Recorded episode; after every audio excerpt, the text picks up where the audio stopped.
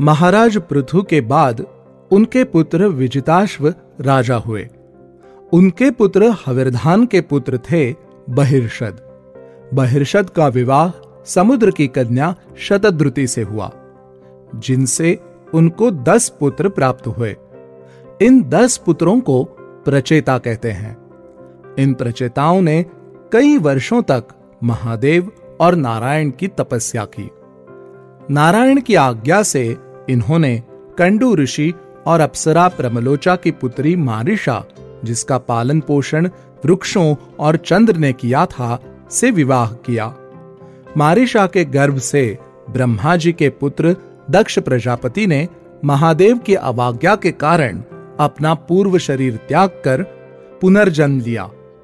अपने कार्य में कुशल होने के कारण इनका भी नाम दक्ष पड़ा और चाक्षुष मनवंतर में इन्होंने पुनः नई प्रजा उत्पन्न की।